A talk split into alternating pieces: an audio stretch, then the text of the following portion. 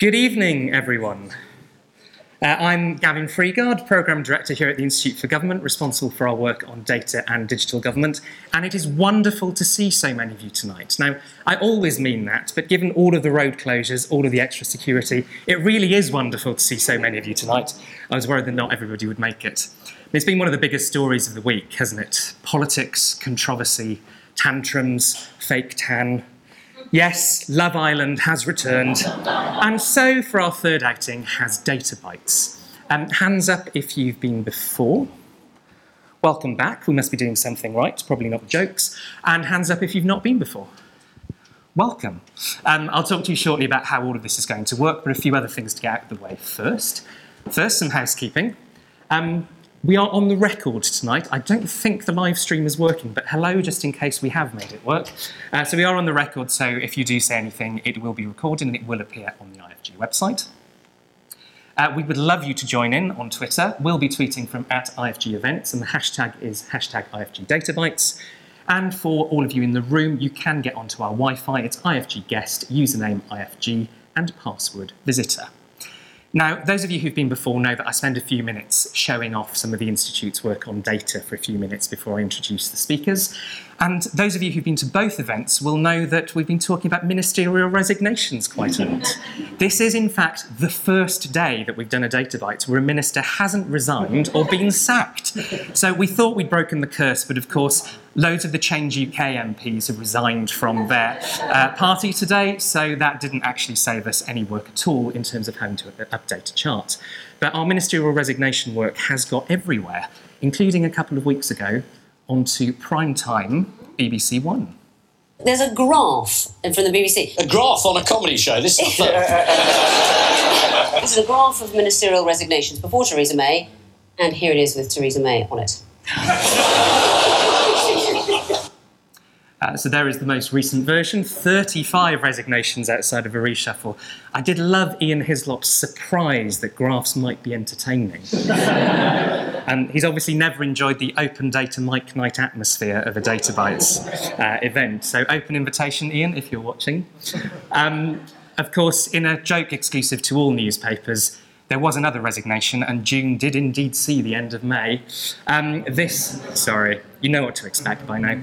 Um, this is a chart of prime ministerial tenure all the way back to Robert Walpole. Uh, let's sort of expand the Theresa May bit. In fact, just today she overtook the Duke of Wellington in terms of tenure. She booted him out of the way. Um, by the time we get to the end, thank you. By the time we get to the end of the leadership contest, she'll also overtake uh, Neville Chamberlain. So by the time we meet next on the 3rd of July for the next Data Bytes, we'll have a much better idea of who the next Prime Minister might be. It's amazing to look at this chart, especially the sort of middle bit there, to see all of those Prime Ministers serving two, three, even four terms. That seems unthinkable in our sort of modern political era. One other thing I'm going to plug before I talk to you about Data Bytes. Uh, we have a new future technology and government project, which has just kicked off, which is very exciting. Uh, this is a quiz we did with some of our colleagues. Lots of initials about various things to do with emerging technology. I'm not going to pick on anybody in the audience and get you to go through all of them now, uh, but if you would like to see the answers and if you would like to learn more about our project, you can uh, find it on our website or medium.com slash future-technology-in government. So, let's have a reminder of why we're here tonight. Why Data Bytes? Why are we holding this series? Well, we want to bring together the various different data communities who are doing such good work across government uh, in one place and sort of build some connections. We want to show leaders who perhaps aren't as used to the benefits of data what the benefits of data are. And we want to provide a platform for some really interesting data projects and some really good practice. So, how does Data Bytes work? It's quite different from your conventional Institute for Government panel event you are going to see four presentations on data projects tonight. Each of our speakers will have eight minutes to present. Yes, that is eight minutes. That is why there is a very sophisticated high technology timer on the stage. Um, the reason we go for eight minutes, the main unit of information is, of course, a byte. There are eight bits in a byte, hence, there are eight minutes in a data byte. Again, you should know to expect terrible jokes like that by now. Um, once the speaker has spoken for eight minutes, we will then have eight minutes, yes, eight minutes, of questions from you, the audience. I will start the timer as soon as the first question is asked, so please tell us your name, where you're from, Keep the questions short, and we'll get through as many as possible. So we'll have the eight minutes from a speaker, eight minutes of questions, and then we will move on to the next speaker. So this is our third event. Um, you can follow the link here or just go to our website to see the first one where we had Louisa Nolan from the ONS talking about real-time economic indicators. We had Paul Maltby from Mahoka Logo. We're still desperately trying to make that stick for MHCLG, talking about land data. We had David Divitt from Vocalink talking about uh, fraud. And we had John and Sophie from Ofgem talking about their data analytics profession. Then in the second one, we had Alex from DWP talking about building a new digital service. We had Sarah and Sam talking about the UK government data ethics framework. We had Simon talking about personal data exchange. And we had RHE Global talking about their noise app and citizen science. So we've already had a wonderful variety of projects, and we've got four more fantastic presentations for you this evening. We'll be starting with the work of the Geospatial Commission. William Priest, the Chief Executive, uh, will be first up once I've finished rambling on. He'll be finished. Uh, he'll be followed uh, by Andy Dudfield from the ONS. He'll be talking about data on the web. Um, if you, like me, are a heavy user of the ONS website, you'll have seen a lot of improvement over the last few years. So you can thank Andy and his team for that. We'll then be hearing from David and Luke at BEIS and how uh, sort of innovative data practices can help solve old problems in new ways. And then we'll be hearing from Yvonne Gallagher from the National Audit Office on the challenges of using data in government. Uh, the NAO has got quite a big report coming up on this fairly soon. We will be back again, hopefully, I'll come back to that in a second, uh, for our next event on the 3rd of July, so Wednesday, the 3rd of July. Again, maybe we'll actually have a new Prime Minister by then, and maybe there'll be you know, 50 different Conservative leadership contenders, who knows. Um, if you would like to present at a future Data Bites, if you'd like to pitch a presentation, if you think there's something you're working on or you know something, somebody else is working on something interesting, please do drop me an email. Um, but we are also looking for sponsorship uh, for the events in this series. Uh, we haven't got a sponsor this evening. That's the only time we're going to be allowed to do that. So if you would like to see us back here on the 3rd of July, please dig deep into your hearts and dig deep into your pockets. Um, and do email the longest email address in the entire Institute for Government, uh, david.drupepi-lewis at instituteforgovernment.org.uk, if you might be interested in sponsoring, having your banner on the stage, and perhaps even having a presentation of something that you've been doing with people in government. So I've got 30 seconds left. I'm not going to try to fill that. You'll be very glad to hear. Um, which means without further ado, I will, hold, I will hand over to our first speaker tonight, uh, William Priest from the Geospatial Commission.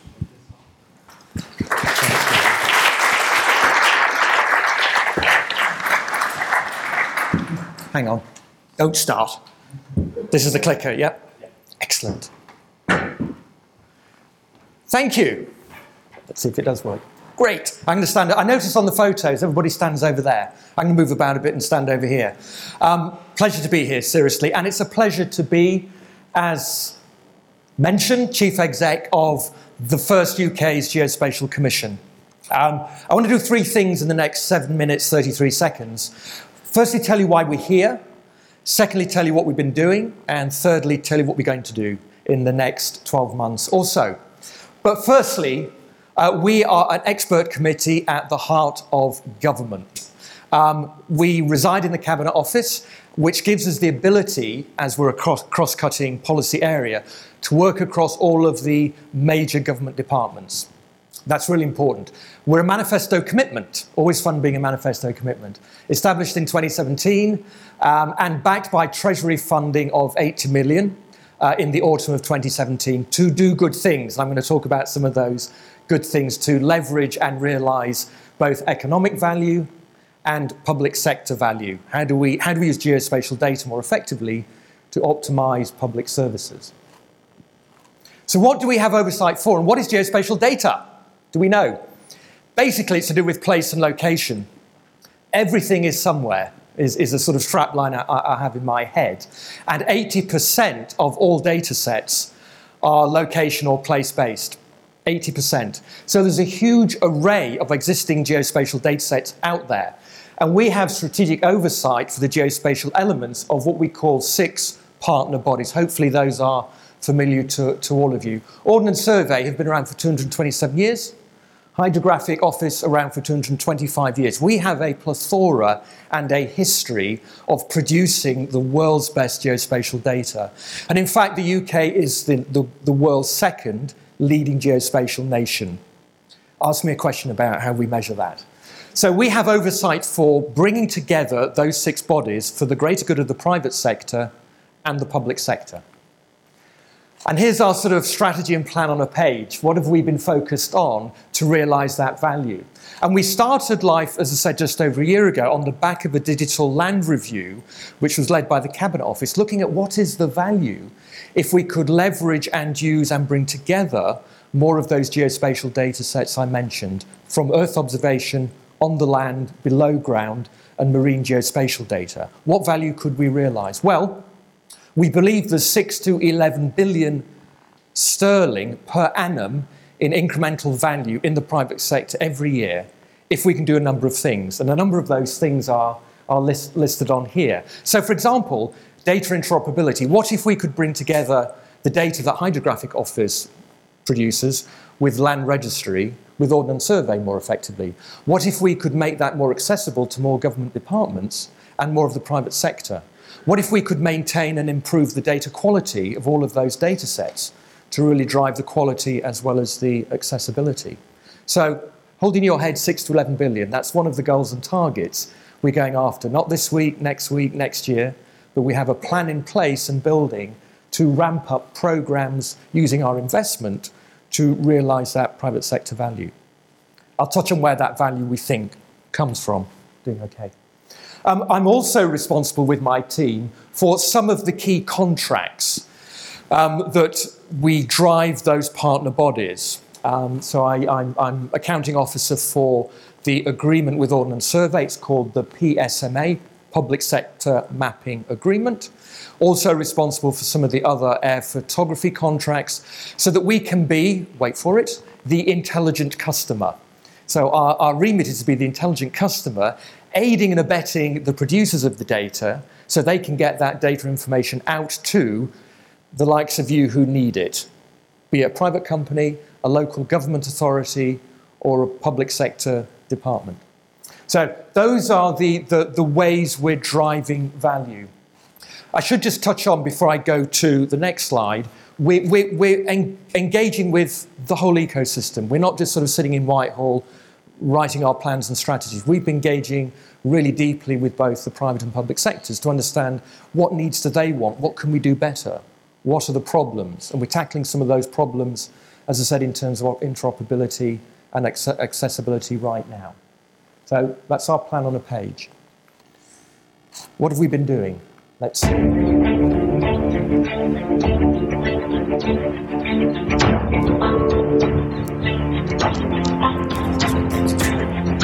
you.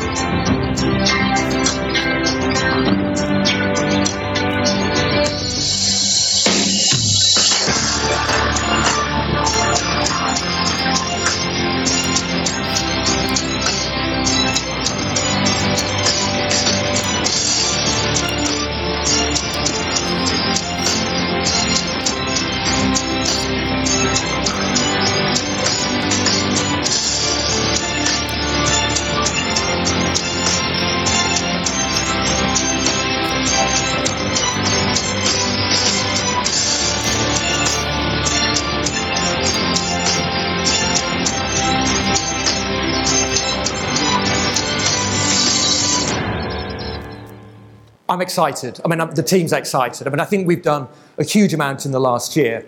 Um, just two things to call out crowdsourcing. Some of you may be familiar with crowdsourcing technologies. That is fairly new for the Cabinet Office.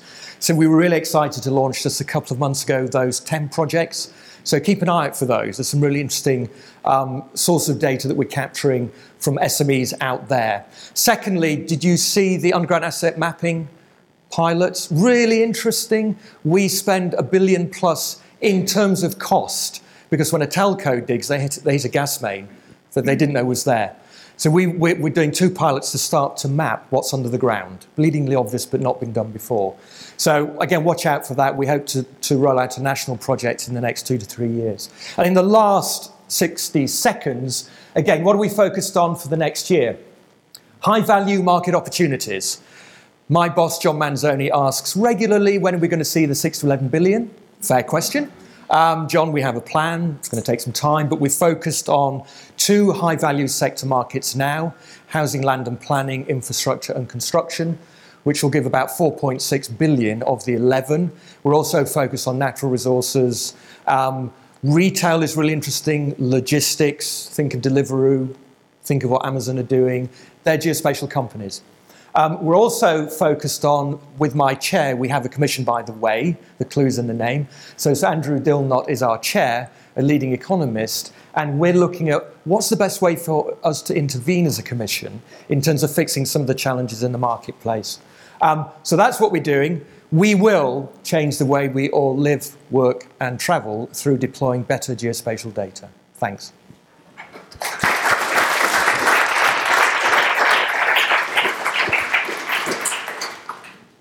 So, Can I sit down? You it's still more. indeed. So, as I said, I will start um, to. I will start the timer as soon as the first question is asked. Do tell us who you are, where you're from. Keep things short. Um, if you're in the room next door and you'd like to ask, a question, please do come to the door and we'll try to come to you. And we will take questions in batches of three. So, if you'd like to ask a question, put your hand up now. So, we've got a question at the front. Any other questions for the first batch? Got another question there. And have we got a third questioner? Preferably a woman. It's always good to get the gender balance from the start. Yes, and I'll come to you in the next round as well. Fantastic. Josh Bell from Liberator UK Limited. William, one of your early slides mentioned market failure in this area. Can you elaborate on what that actually means in practice? Yeah, Excellent. thank you. And then we've got a question over there. Hi there, Ian Makgill from Spend Network. How much better would your data be if the postcode address file was open? Thank you. And then we've got a question in the back row, the front section, just there. Hi, I'm Catherine Bromley, Office for Statistics Regulation.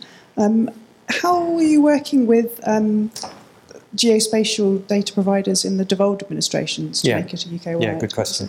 Great. Fantastic.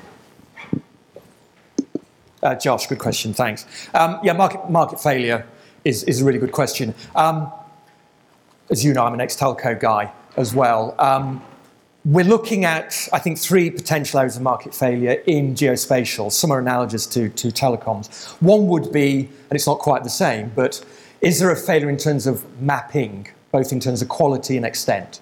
So, are we mapping in terms of what we need for, for 5G rollout, uh, for IoT, for AI, for machine learning? All of those are going to be powered and enabled by geospatial data. So, where things are, if it's an autonomous vehicle, is going to be pretty important in relation to a bollard, street furniture, a building, and so on. So, that's, that's a big qu- question for us working with some of the telcos in terms of have we got the extent and quality and detail of mapping that we will need?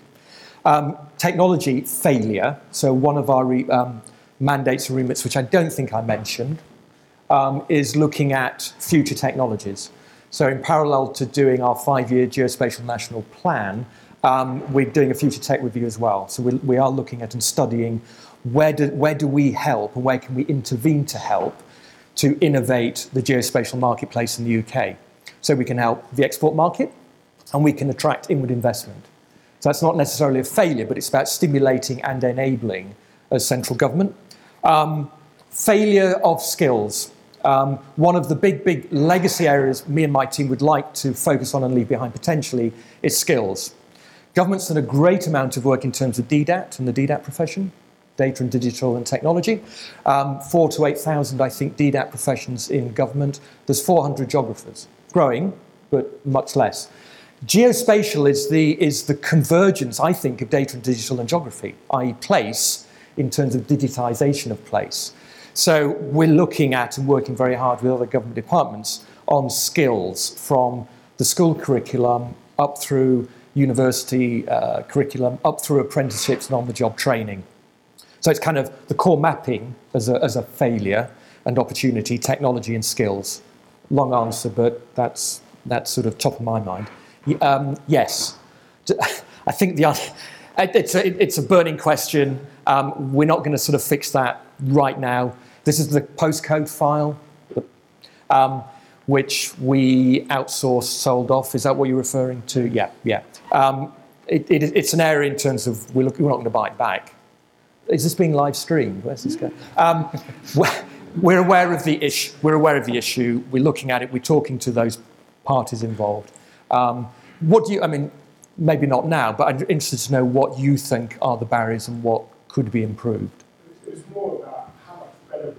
Yeah. I, don't I- wanna, would it be massively better or would it just be We're not, we're not hearing it as.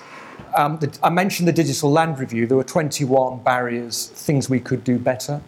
Um, there, there are 20 other things we're focused on grit, grit in the system, friction, interoperability, accessibility, using the data we've got, sharing the data we've got, all those kind of things. But it, it's, it's, it's on our sort of it's on our radar for sure. That didn't really answer the question, but the DAs are part of the commission. Um, so the DAs, it's a devolved um, policy area, so we're working very closely with Wales, Scotland and Northern Ireland, and they have observer status on the commission. So we do work very closely with them. One of my team is in Belfast on Friday, so we, we engage. I'm in Wales next week, so we're working very closely with the devolves.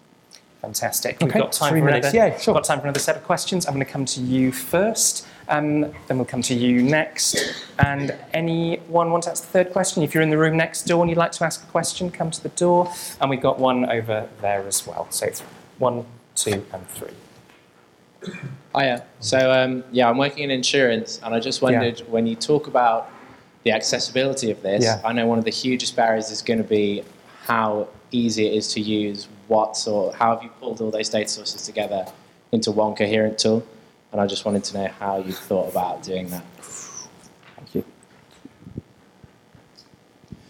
Um, uh, looking at the crowdsourcing, um, you mentioned it's the first time the Cabinet Office has done that. I'm guessing. Um, and so, what have you learned from undertaking that exercise? Did it generate true innovation, things that you wouldn't have otherwise have encountered? Mm, Good question. And then just down here as well.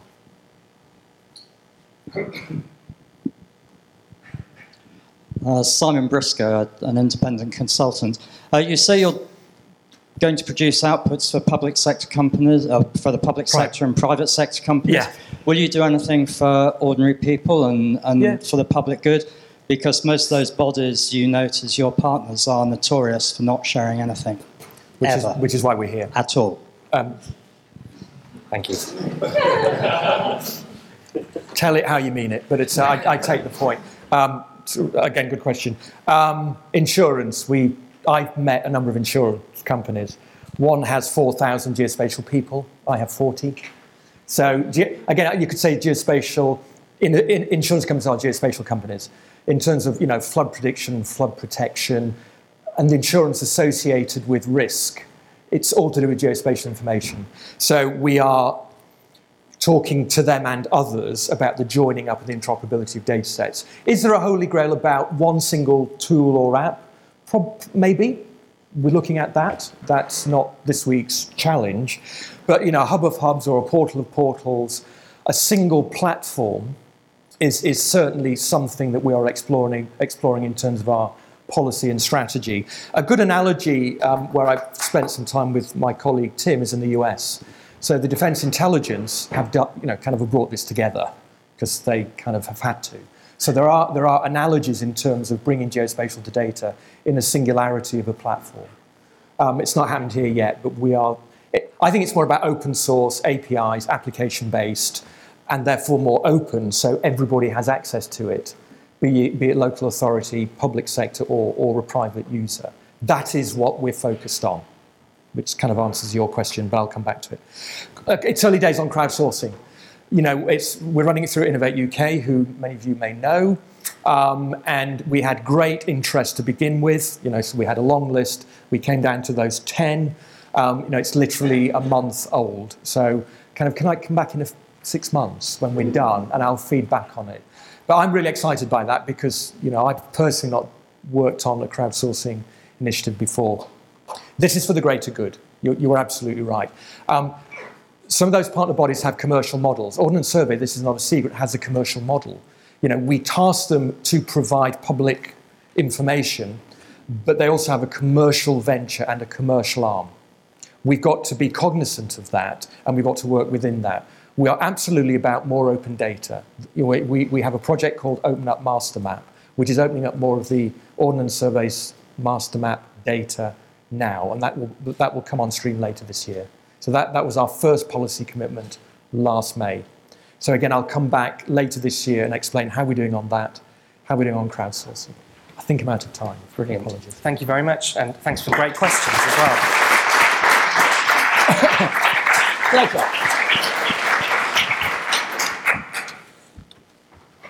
So next up we have Andy from the ONS, hopefully. myself already.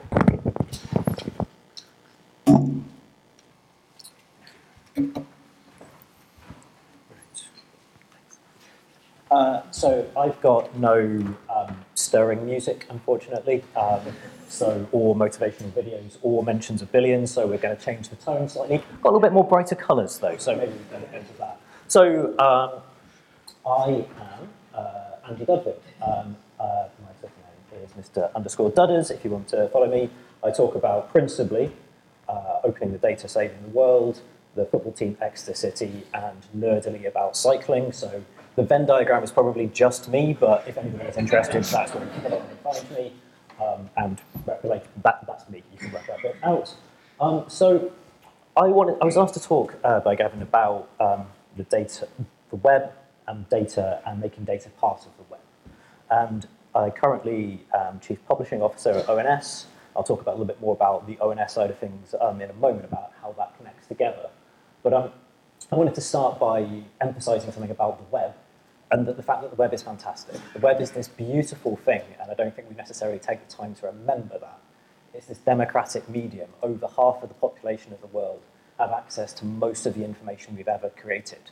That's an amazing thing, and I think sometimes we just need to remember that that is part of what a lot of people in this room are responsible for. We are here to try and make these things better, and certainly those of us who work in the civil service have a real mandate to remember this. Um, and so I'm going to do a little bit of a tour of some of the bits of the web that I've been involved in, um, how I broke some of them, and then how I'm trying to make that a little bit better in the future. Um, so one of the first jobs I had was uh, running uh, part of the Doctor Who website for the BBC. Um, I currently am responsible for publishing uh, employment numbers and GDP at 9.30 in the morning. If that goes wrong, things are very bad. It is not as bad as the time when I published the wrong Dalek picture. My word, people will tell you about that when you do that. But the interesting thing for me about um, when I was working on Doctor Who was I was having fun, we were doing lots of creative things, and we were doing lots of stuff with horrible JavaScript all over the place, and we were messing around. And I was able to do this because the BBC at the time had this amazing project um, called Slash Programs, where they were creating a single page for every episode of everything that was ever broadcast.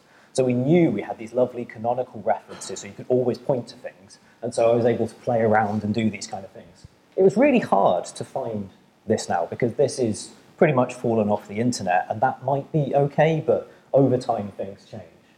So after um, I did various things, I started working for this organisation called uh, Wildscreen.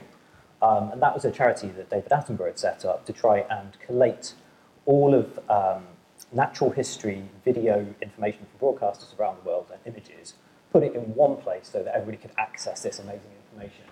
That is no longer available online because rights are complicated and infrastructure is expensive and charities are difficult to run. So that's another thing to remember that working in this kind of space stuff doesn't necessarily have longevity.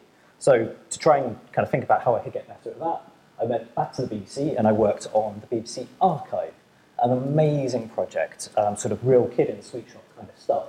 But unfortunately, the BBC's archive page is no longer being updated because it has been archived.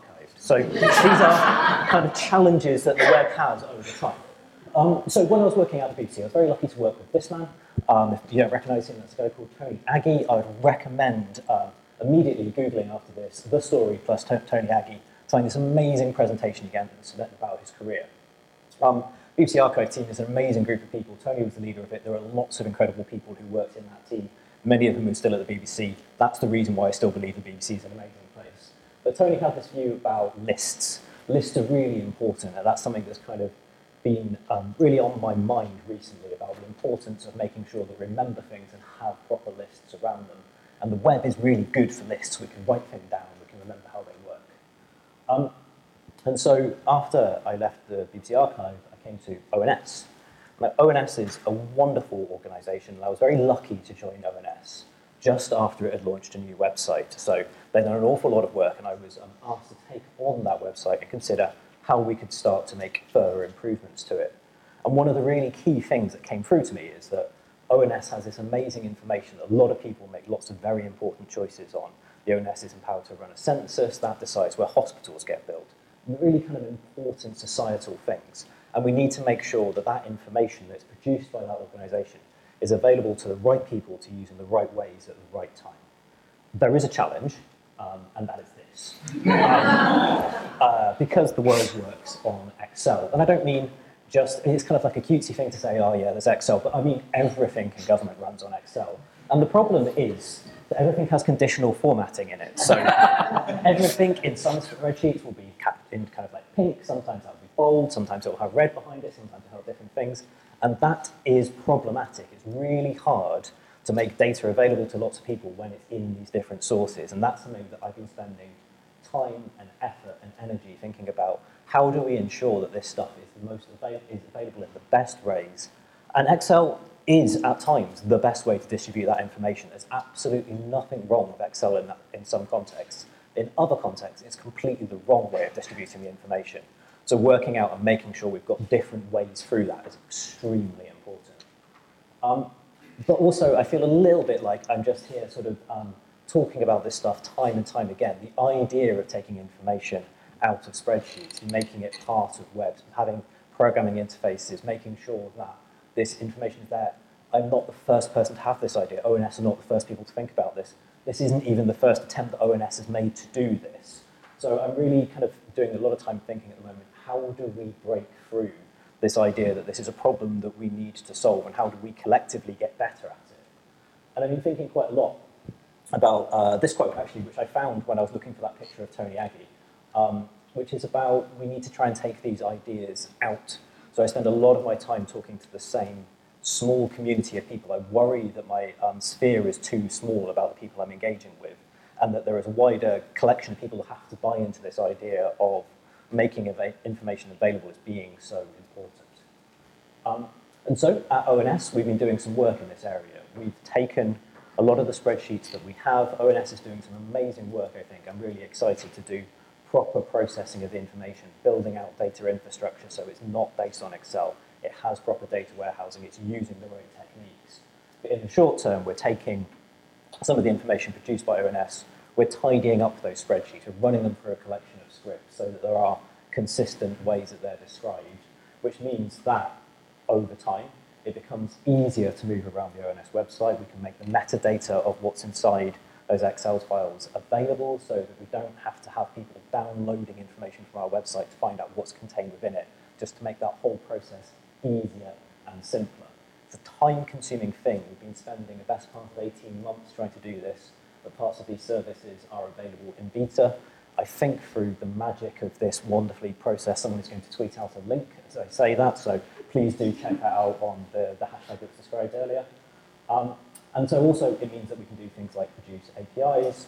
These are really important because technical people want to use them, but they're also really important that an API can give an answer, which means that people like Google can do really important things like searching for the population of the UK, gives you a number, you're not coming to our site, but you are getting data that we're providing. And I think that's the kind of thing where we can have a massive, massive impact. Um, but also we need to remember that data quality is always going to show up through these things. It's population pyramid for Exeter, the greatest city in the world. And we can see that there's been some um, sort of reasons of disclosure probably, that the number of females aged 90 plus has been put into a single thing rather than a single year of age. We have to remember to have context with the information we're providing, even when it's programmatically thinking about the metadata that's associated with these records, so that people know how they can make their decisions based on the information we provide. Um, Also, trying to do this and think about how it can go not just in ONS, but across something called the Government Statistical Service.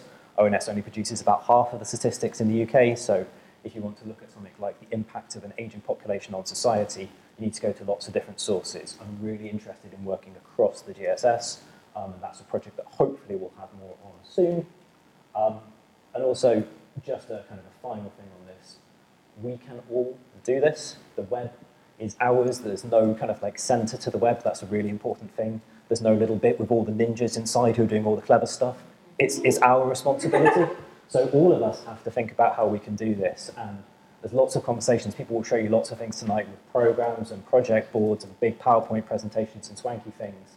I would just ask, take your time and think, is the work you're doing actually making the web better and making things better for your user? Because I think that's an absolutely vital thing. Uh, thank you very much. We're hiring if like a job.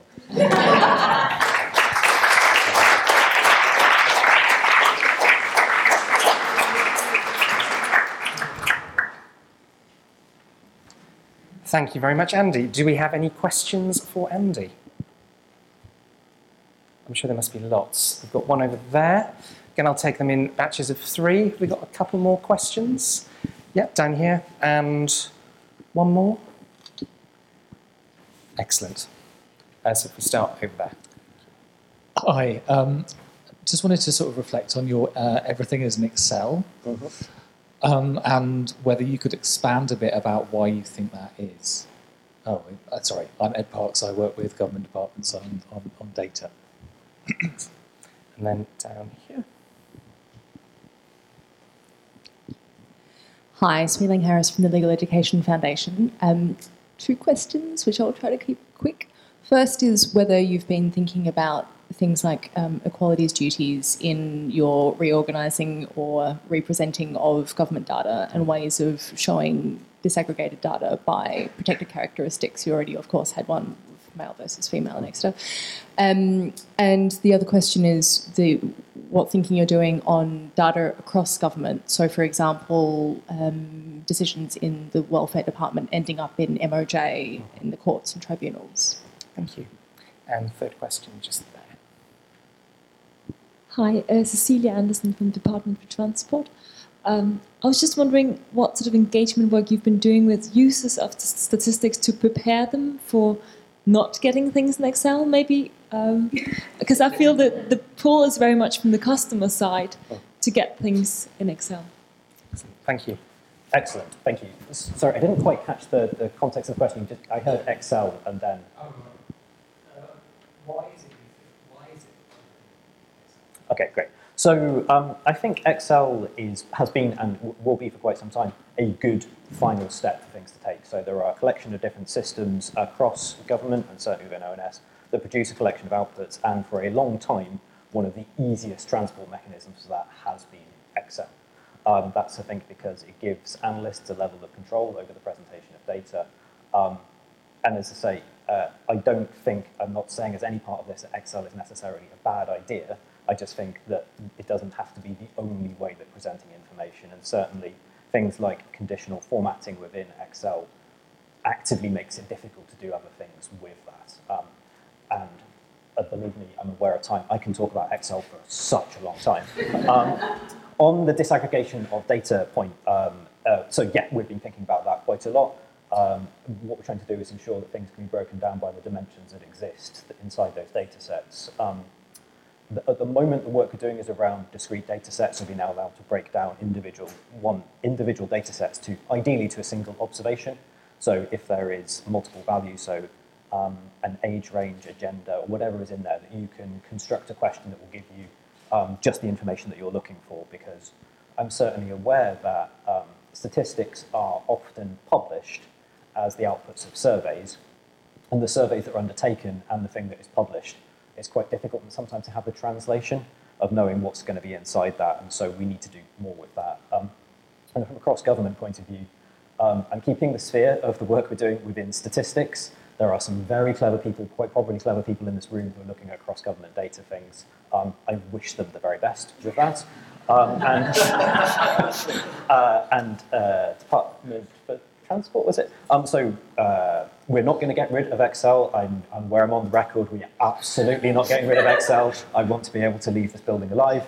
Um, but from a user research point of view, um, we are spending so much time and effort engaging with our users. We try and get out um, every two weeks to do face-to-face user research around the country. It's something I'm incredibly proud that the team does. We also do quite a lot of kind of online things, multivariate testing and the likes. Um, what we're really getting is that there are a certain group of people who would like to have um, application programming interface kind of view, so consistent data programmatically or machine readable. There are another group of people who want to be able to have Excel. The thing they're looking for is perhaps a little bit more consistency. So if they're taking a spreadsheet from one set of statistics and a spreadsheet from another set of statistics, that they have some greater understanding that not the information is the same, but certainly they know their way around it. And that we can make people's lives easier at the same time and effort by doing that. And also, as I very briefly mentioned, if we can do a better job of describing what's contained within a data set before you start to download it, I think that, that absolutely will make life easier for a lot of people. And we see that time and time again through the research that we're doing. Excellent.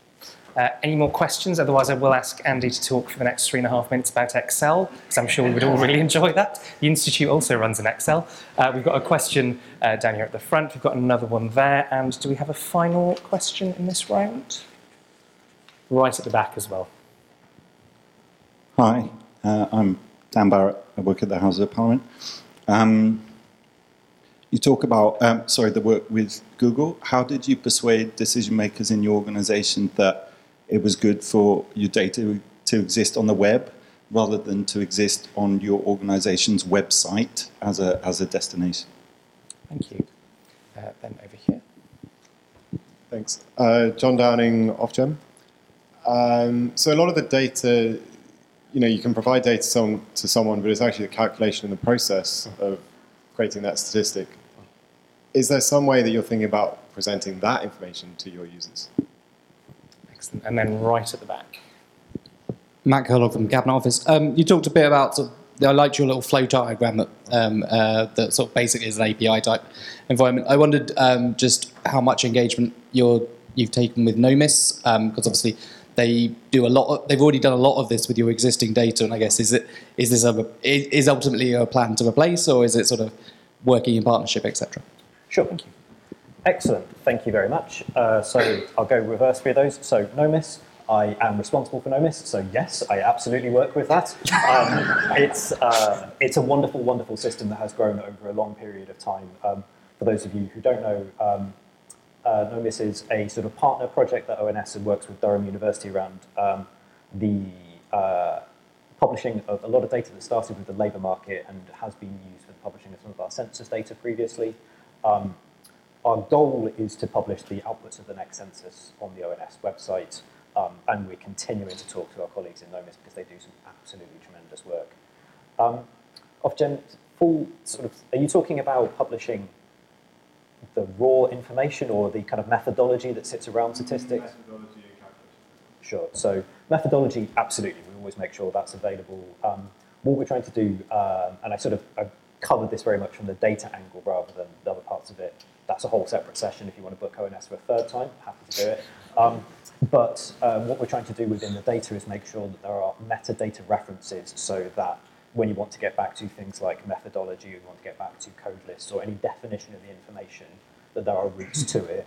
They are not in the same consistent shape, but it does make sure that you've always got those references to go back to.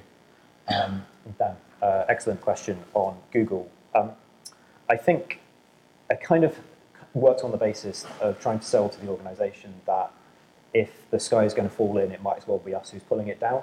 So if there's going to be, if less people are going to come to our website because um, more people get their information from Google, let's be the ones who are doing that. Let's ensure it's not someone else's data. But also, and I think quite interestingly for us, because it's not necessarily how I expected it to work, when we were doing that piece around um, uh, uh, working with some of the population information and thinking about how that would appear in Google and that having that result, that actually has increased by about 20% the click through to our population statistics. Um, so actually the sky didn't fall in and actually it was even better in a sunny day. Fantastic. Thank you very much.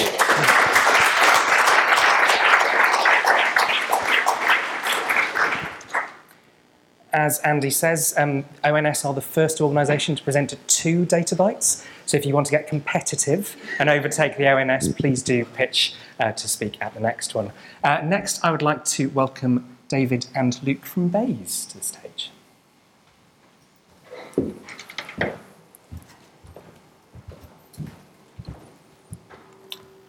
Okay, great. Thanks very much to the IFG for bringing us along for our first event here. Um, so I'm David. You can tell that I'm not a data scientist because I have a tie. But um, anyway, um, I'm going to kick off with a bit of background about uh, BEIS and data science there, and then going to hand over to Luke for some of the interesting stuff. So BEIS, um, we're about business, promoting competitive markets and responsible business practices, about energy, making sure we ensure that we have a reliable energy and low-cost clean data supply, energy supply, and the industrial strategy, boosting productivity, getting businesses to create good jobs with investment in skills and industries. So that's a bit about BEIS. But anyway, I mean, I joined BEIS about two years ago and inherited a small data science team. And they were doing some really good stuff. Problem was it was just below the radar. And so Luke was there, and I, and I sat down with Luke and said, what we need to do is to have a, a strategy for this. So it's simple stuff, really. I mean, making sure we had expertise, maintaining and, and developing our data science skills, uh, setting up a, a consultancy for data science across the department to help people to do things, building a data science community, and having the technical infrastructure so that my team could use all their clever tools and tricks. Um, but basically, it was about picking a few projects that we could get engagement with senior people with. So that was the trick. So back to the theme of the talk. Uh, talking about tackling old problems in new ways. The department's looked at a lot of economic problems over the years, but what's changed is we've not really had enough data before to really understand and fully analyse them. So, so much data produced now, I mean, it's almost like a data exhaust that comes out whenever anything happens. So even if you can't track things directly, you can track them indirectly. So for example, diffusion of technology, you might not be able to track the, exactly how that's going or the people that are doing it, but you may be able to see what jobs people are taking and looking at the job adverts. So that's something we've looked at. So over to Luke. Okay, um, I'm going to take you through some uh, projects very quickly. Um, so we use machine learning uh, to uh, predict which businesses are going to uh, grow high, high growth. So this is an uh, OECD definition. Uh, this is so that policy uh, policy colleagues can uh, target these firms if, uh, should they wish to. And so far, the model that we created is uh, is being used in a pilot with HMRC. We also worked with the ONS Data Science Campus, where we looked at analysing patents to find out which ones are associated with clean growth. Uh, the final one here is we use unsupervised machine learning to identify uh, uh, clusters within particular sectors for business. Now, uh, this is sort of built up from a bottom-up approach, and the main advantage here is that uh, we don't rely on the, uh, the existing geography boundaries. We also do natural language processing. So the example here is we looked at job advert data. And uh, what we want to find out from here is, is how jobs are uh, changing over time and uh, in what regions. We also use the same sort of job advert information to uh, find out how technology gets diffused uh, through geography and by time.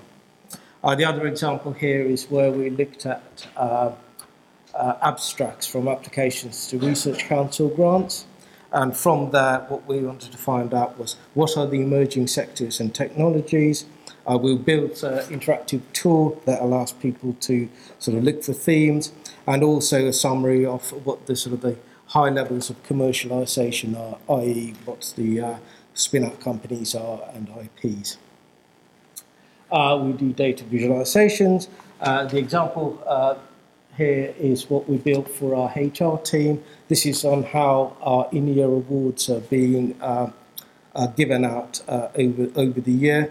And also, uh, this shows any sort of uh, uh, issues with the protected characteristics. So it's easy for them to have a look at and amend the, the, the, the trend if necessary.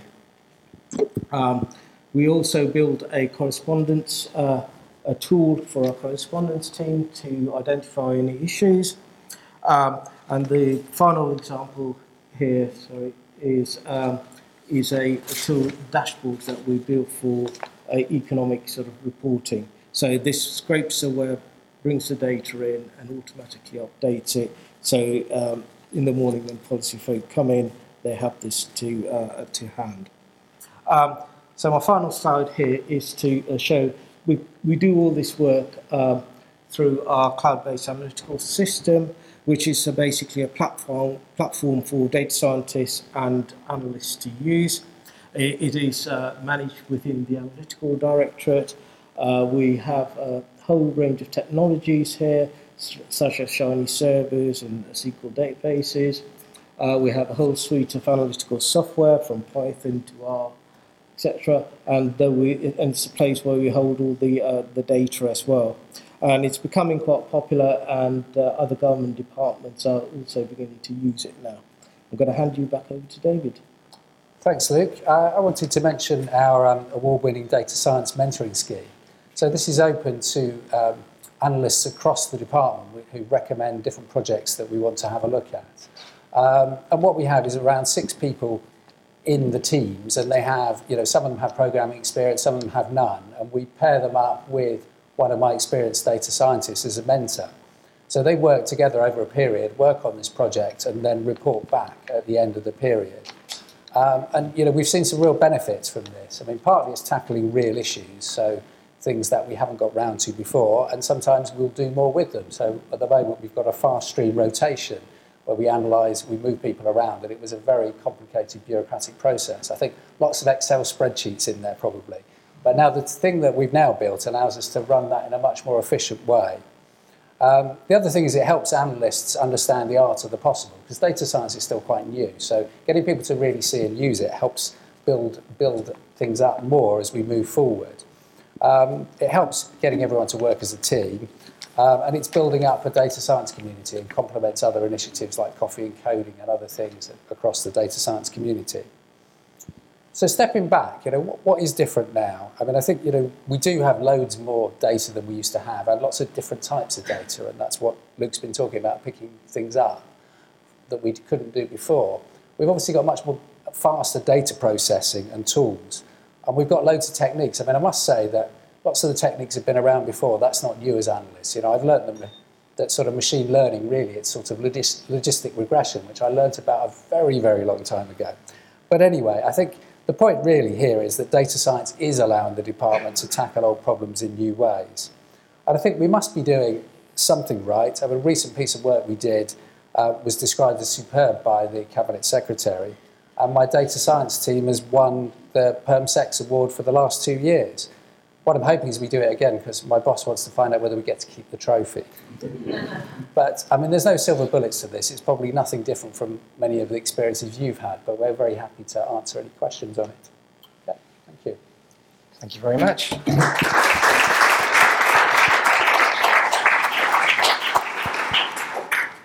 And right on time as well. Um, who would like to ask a question? And again, if you're in the room next door, uh, you can come to the door and ask a question. So we've got a question at the back. Have we got any others in this round? Let's, let's start with the first question and then see if anybody else wants to ask one. I am uh, Toby Jolly from the Cabinet Office. Just got a question on the NLP job advert uh, project. What was the data source of that? What were the customers wanting from that project? What did you produce? Thank you very much. Anybody else want to ask a question? Yep, we've got one down the front. Jeremy Fisher from Ofgem. Oh, sorry. Jeremy Fisher from Ofgem. As you do more and more analyses and dashboards and so on, how do you keep track of what you've done so you don't reinvent the wheel in the future? Thank you. And a third question, anybody? Let's get started with those two. Shall I take the first one? Yep. yep. So uh, the answer to your question, the data sources is uh, Burning Glass. So they um, they collect all sort of job advert data and make it available uh, for us to use. And uh, the main uses for customers is um, well, they want to sort of look at certain uh, areas, uh, certain sectors, Uh, so we built them a, a dashboard. Uh, there's a screenshot of that, so they can actually look at different dimensions. Um, so one example was looking at the, the SOC codes. So you can go down different SOC codes and see how, you know, the, the actual jobs that were advertised over time. So it is a bit of an experimental tool. Second one, sure, yeah. don't mind. I'll, Uh, I'll- I'll do it, that's fine. I mean, I mean, just on part of that, I mean, I think you know it's interesting with the different projects we're involved with and the criteria as to how we choose some of them. Sometimes it is about doing something slightly different and trying to build up different ideas across the team. Um, and you know, we encourage people to do that and spend some time looking at different things. I think I worry a bit as managing it is making sure we're doing things.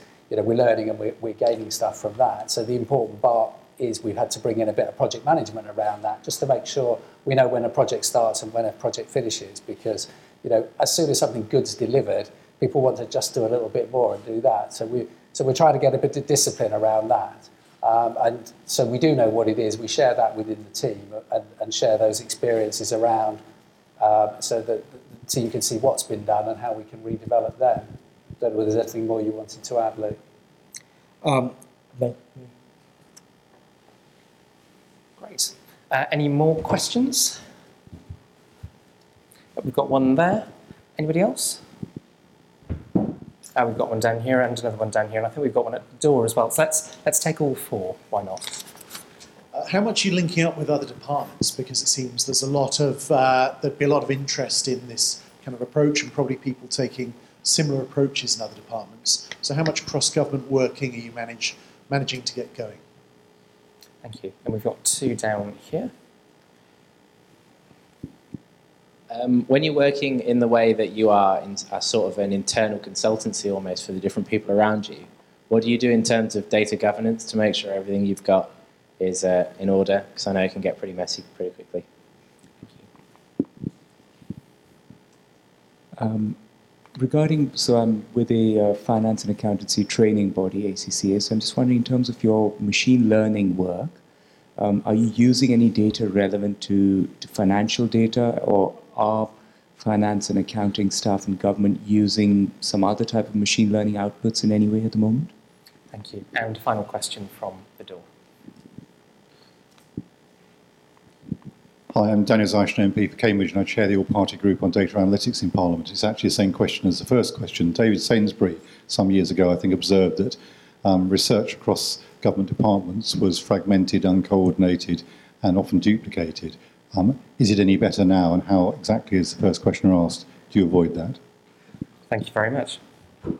Okay, thanks. I'll, I'll take the first one around working with other government departments. I mean, we do, is the answer to that. I mean, there's always more you can do, but indeed the project there around um, data-enabled change, looking at um, using HMRC data and ONS data, you know, that was very much, we, we used data we had from ONS, we uh, worked on the data set. I mean, you know, as with this, you spend a lot of time on the data, probably 80% of the time is sorting out the database. And we've improved that, we've made that available to others, and we've worked with ONS on the data science campus. So we join up, and the data scientists actually are very, very sociable bunch and, and link up across government using Slack and all these other technologies. That So there, there is a, a, a big link across departments. And I do think that data science is much more open than maybe some other professions have been in the past. You know, the idea of sharing data and using using code. Whereas, you know, when I started, maybe people were a bit more protective about what they did, and you know, the power was in that they had got this particular map that they were going to show, and they were going to not let anyone else see it. Whereas now we see power in reusing things. So I wouldn't say it's sorted, but you know, we we're very keen to try and tackle that. Should I do the data governance one? I don't know quite what the answer is, so that's why I'm going to take it. I think my, my, my slight excuse here would be as head of profession for statistics, I care a lot about the data in the department, so I make sure we're doing sensible things. I think the thing I would say that's quite interesting is that sometimes there are tensions between the way that statistics have been done in the past and the, the official way that we do things. And you know, there's a really high high bar for getting things out, and trustworthiness, quality, and value is things we worry about to do with statistics. And I really want us to make sure we do that correctly. But there's loads of other information that we can use that can also add value, and so that's why we do all this stuff and we bring these other things together. So you know, there, there's a judgment call over whether we're getting something that's useful out of it. But I think there is a danger sometimes of over being overprotected with data. And the third, third one, yeah, to answer your question, um, so we don't use financial data in our machine learning. We use government sort of admin data sources. And for the example that I talked about, um, we use sort of the, the turn, some turnover information and employment figures. So, um, but it's something that we really like to get into. But at the moment, most of our admin sources are uh, don't actually include the financial data. Uh, we've got time for another question. Um, yes, let's take it from down here. Jeremy Fisher from Ofgem. Um, I think you forgot about my question because it was a bit boring, but I asked about um, I asked about how you keep track of what you've done and find it so that you don't reinvent the wheel. Thank you. So we have a uh, sorry about that. Uh, I did have it written down as well. Um, so we uh, we have a good sort of uh, project management system where we uh, when projects when we do projects we um, uh, basically record it, who done for, what the outputs are. We also ha- uh, use GitLab for our code control, and so um, as as a team, I make sure that we uh, sort of keep that learning, and we always try to reuse it for other projects. So uh, there is it's to answer the question it is through proper documentation and also knowledge sharing. So uh, we don't usually have one person just working on one project and we close it off, we make sure that uh, at least two or three people are familiar with that project so we can actually reuse it. So what we really need is a really good Excel spreadsheet. So I don't know if you could create one for me, Luke. That would, that would be great. Excellent. Well, David and Nick, thank you very much indeed.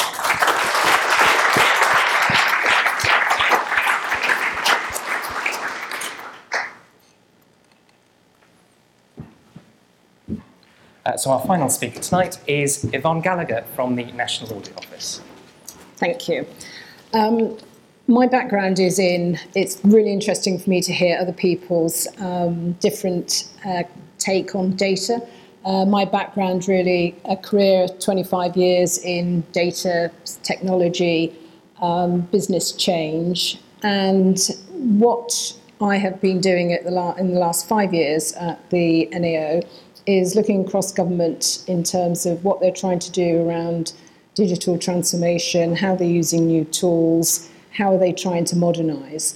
So, what we have recently done, and what I was just going to talk to you about tonight, is we've just completed um, a study on government data. And I think the, the issue with this is that we've called it the challenges of using data across government. Um, but it's intended to be a supportive piece for those dealing with data and government. And people are often quite amazed at this.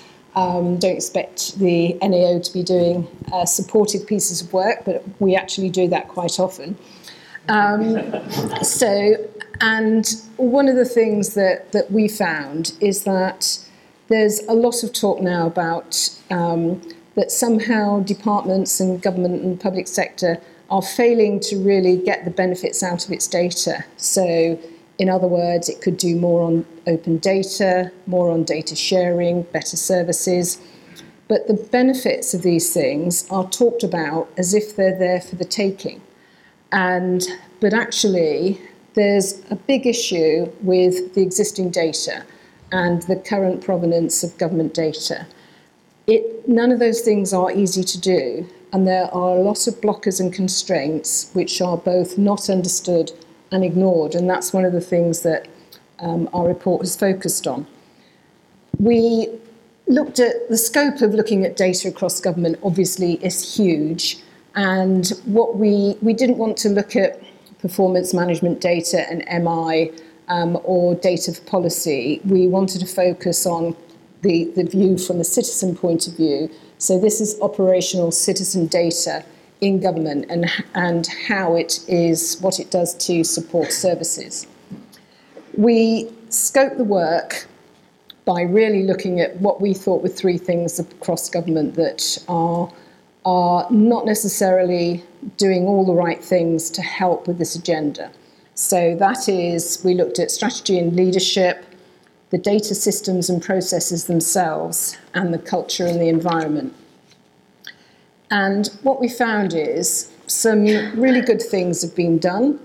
Um, we were very interested to find that historically, some great strategies and work um, on data and setting out the hurdles to overcome from 1999 onwards are all still valid now. They could be written today.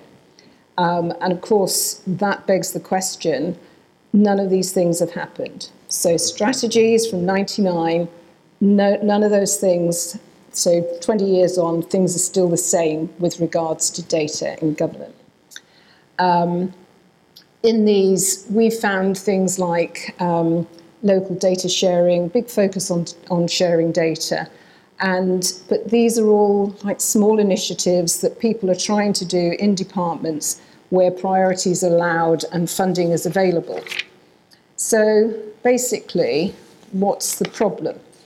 And I think the problem has to start with the fact that government is a legacy environment. Um, it has a lot of the data was captured 20 and 30 years ago. It's often out of date, inaccurate, inconsistent, which leads to poor quality data that lacks integrity. And quite often, this data then is stored in systems that are really hard to change, legacy systems that have been around for years. And so the data then isn't like data in new retail services where customers make sure they update their change address for delivery purposes and routinely keep their payments up to date. A lot of this government um, citizens don't really contact government or have a need to on, on any kind of frequent basis. Um, so there's a lot of talk about new technology and technology sweeping in to solve problems. But with data like this, if you, for instance, layer AI on top of this data, what conclusions are you likely to draw? So really, the, we've found then that the operation systems require armies of people and convoluted, convoluted processes to deal with data. And all of this has become normalized. So you can look at customer services centers, and they sit there with a couple of screens trying to answer single queries from customers. And we have, have looked at departments, they have big data scientists teams, um, and they have quoted to us um, statistics like 80% of their data scientists spend their time mashing the data around, so trying to get it to, to join it up, to try and check its accuracy before they can layer on any of the tools. So the data sharing that, that everybody would like to see more of, often this takes months for, for departments to, to create MOUs where they're going to share with another department. And also, they're worried about sharing raw data because quite often they need these people's and, people and processes to adjust the data because they know that system, something has come out of it which says it has 100 widgets, but actually they know from experience that that always means 100 minus 20. So given raw data out for stats purposes or even open data isn't just a straightforward issue. Um, so as you can see in this picture as well, there's multiple responsibilities right across government um, for people trying to or charged with um, uh, having some kind of accountability for, for data, but there isn't really any single cross government lead on this. And, and finally, one of the things, there are no agreed cross government standards. So there are many types of different standards, but even basic customer data standards don't exist. So I'm going to skip that one. And on this one, this is really, um, this is just illustrative. So in the systems across government, citizens' names can be held differently, even within the same departments, and often with out-of-date addresses. But this table illustrates that just some of the even the different um, department identifiers that exist. So none of this makes data sharing easy. Um, so finally, we have specific recommendations in our report when it comes out on the 21st of June, but a few areas to focus on it's really about identifying what are these problems that need to be solved and are really important to fix with the data and government. And this should not be about a technology solution looking at a problem. This is about what is the problems. What's the biggest priorities for government uh, in addressing this and where to start? And the culture must change to recognise the need to do something about the underlying data, and then it needs the skills and capability to figure out what to do. Thank you very much, Yvonne.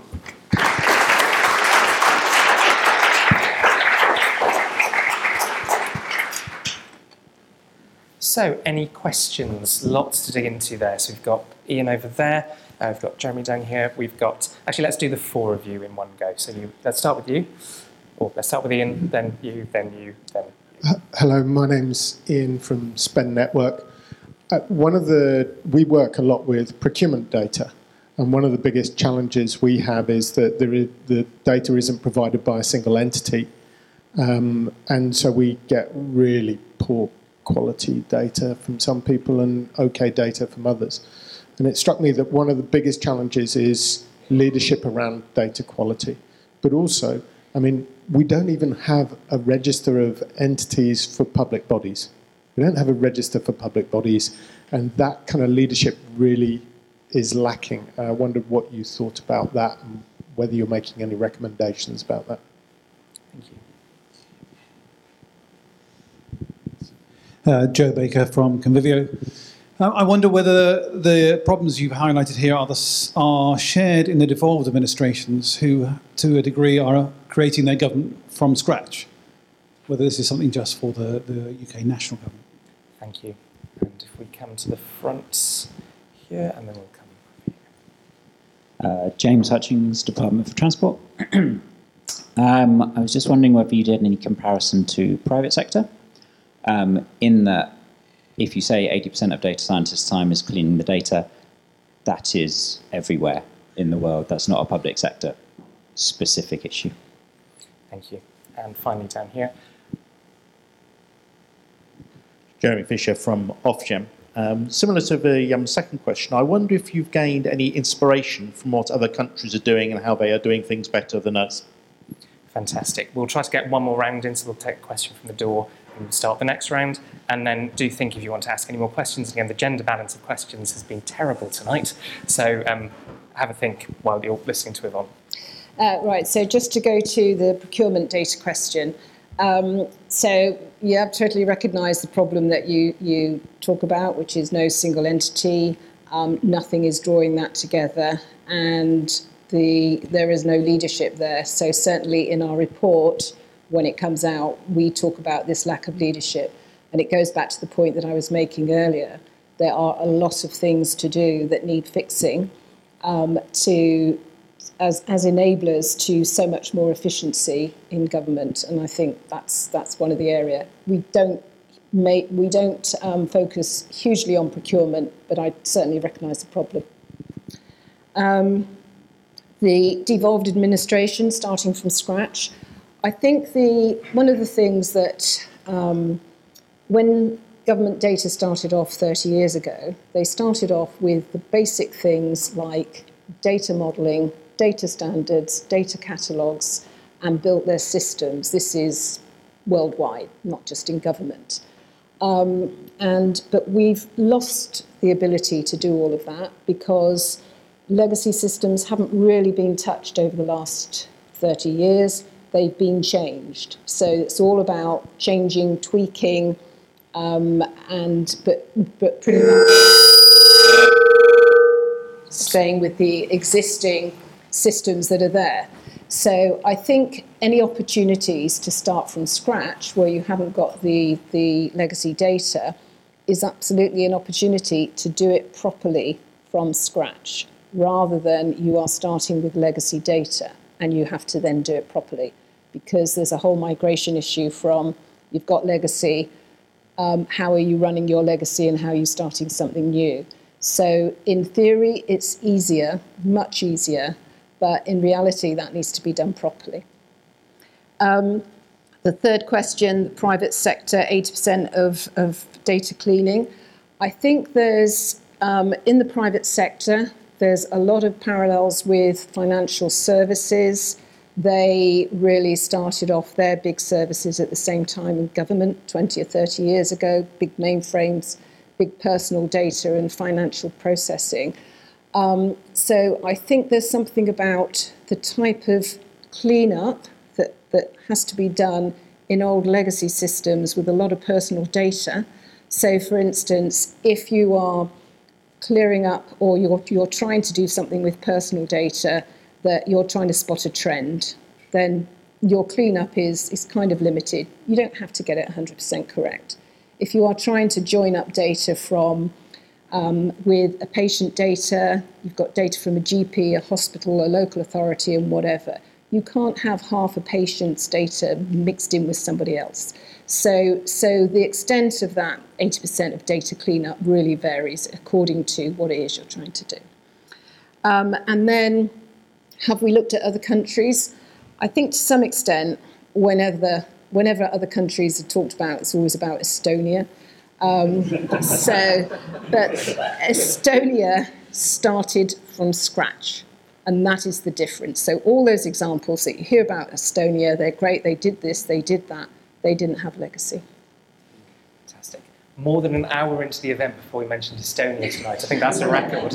Um, so we'll take the first question from the door. We do have uh, time for others.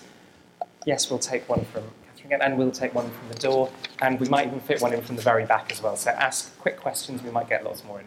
Hi, Tim Gordon, Best Practice AI. You talked. you've laid out a very clear sort of challenge that needs to be handled, at obviously at a very high-profile level.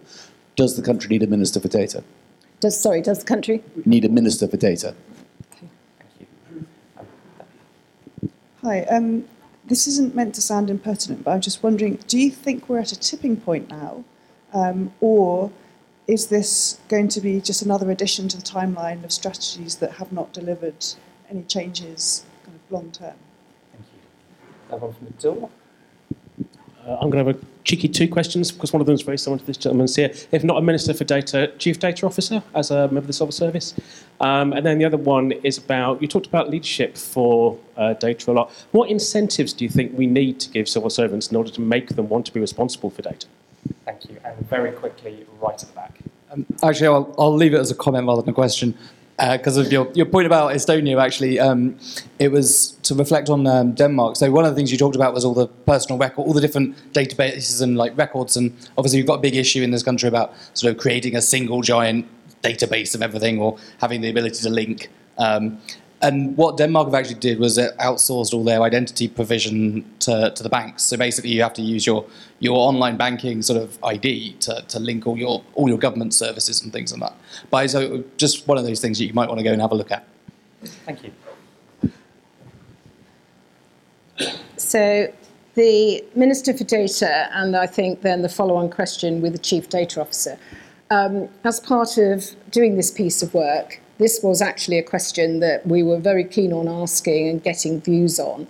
Um, and I think in the end, what we came down to was really the important thing is, is somebody, um, and we, we intend to help kind of move that forward a bit, but it's about defining what exactly needs to be done and how it needs to be done, and then who needs to do it.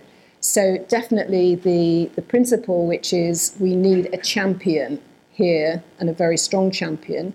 And, and actually, John Manzoni has he ha, he has recognised this this issue. Um, he is trying to push the whole data agenda forward, but it's right across the piece, and the culture in departments who have so many priorities, funding issues, um, data isn't sufficiently brought up the agenda. And I think that brings me on to the question about incentives um, and what incentives do people need. And I think well, one of the things is that the biggest incentive in government is about anything that's quantified in financial terms. So if the inefficiencies around the way that government business was performed and it was quantified in financial terms, and the, the cost for all those people, all those processes that, that are involved in just trying to get the data working well, um, that would be a huge incentive. So, uh, but there is there are, there is no there's no quantification so far of, of what this means. Um, and then the the tipping point, I think the what we aren't actually saying. Um, this is a new strategy. It's definitely not a new strategy, and we're saying no more strategies. It's about practical um, plans to to start tackling this. You know, if we tackled, if we'd started even slowly 20 years ago with the first strategy of addressing some of the issues, we'd be in a really good place now. So it's kind of could we just start? This is a big. It's an elephant that needs to be bitten off in chunks. So we just need to start with those first bites. Um, and and I think the the whole thing about um, data, I think it, it's really interesting. And I think my point about tools. Um, so the there's a lot of focus, and the other thing that we, we, we came across is there's no appetite to fix all of this. It's really hard, but tools, analytics, robotics, AI, um, they are really, they take the imagination. And certainly, you know, my point earlier about um, if you are laying AI over this data in government, what conclusions do you draw from it? So, and I think that's, that's a key point about, about new technology on the state of the data. And then I think the point about Denmark and, and IDs, I think that's absolutely right. Um, there's lots of way of addressing IDs. I think that DCMS now are starting to have another look at that. Um, but certainly, in terms of data sharing, all the time we, we have this thing where if everybody's name and address was accurate, you could match them easily. If identifiers were accurate, that could help. But otherwise, at the moment, we still haven't moved forward with that. Thank you very much, Yvonne.